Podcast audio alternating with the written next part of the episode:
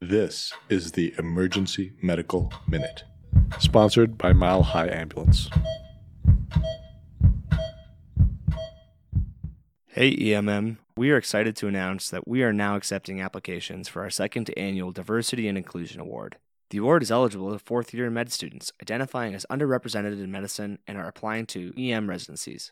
We are extending three $200 awards to selected individuals following a blinded review of all applications. Applications will be accepted through the end of November with winners being announced mid-December. Check out our website at www.emergencymedicalminute.org slash EDI-award for all the details and to access the free application. Or you can click on the link in our show notes. Thank you. I was just going to do a quick medical minute on uh, causes of pancreatitis. Does anyone remember like a good mnemonic for what causes pancreatitis? Anybody? So, what are what is a cause of pancreatitis? Alcohol, of course, of course. What is the most common cause of pancreatitis? Yeah, it's gallstones. It's not alcohol. But chronic pancreatitis, alcohol is the most common cause. So the mnemonic is uh, that I remember learning was get smashed. So um, the G is for gallstones, again, most common cause. E is for ethanol, most common cause of chronic pancreatitis. The T is trauma. So if uh, the, the, classic uh, presentation is actually a handlebar injury, that can do it.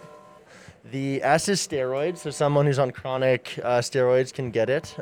M is for malignancy, so someone who's got um, some uh, pancreatic cancer causing biliary obstruction, that can be um, a cause of pancreatitis. A, autoimmune. S is scorpion stings. I've never seen this before, but if uh, anyone catches this, then you get uh, crisp pie five. H is uh, hypertriglyceridemia. That's actually, I think, one I have seen a couple times, and it's definitely a sneaky diagnosis. If like everything's normal, like sending off a triglyceride panel would be pretty cool catch. So hypertriglyceridemia. The E is ERCP. So kind of uh, unfortunate that the, one of the treatments for pancreatitis can also be a cause of pancreatitis. So you go in for one thing and you leave with the complication being the thing that you came in for. So um, that's unfortunate. And then the last one is drugs. So a lot of like antiretrovirals uh, can do it. Valproate can do it. And uh, I think some of the anti-hyperglycemics can also cause pancreatitis. So, just a quick rundown of the causes of pancreatitis. Get smashed. We always think of alcohol and, and gallstones, but let's just remember there's other things too. That's all. So let's have a good shift, team. We'd like to thank our sponsor, Health One Continental Division, and Swedish Medical Center for their financial contributions to the EMM. Donations from them and listeners like you make it possible for us to fulfill our mission of producing and spreading free medical education to the masses.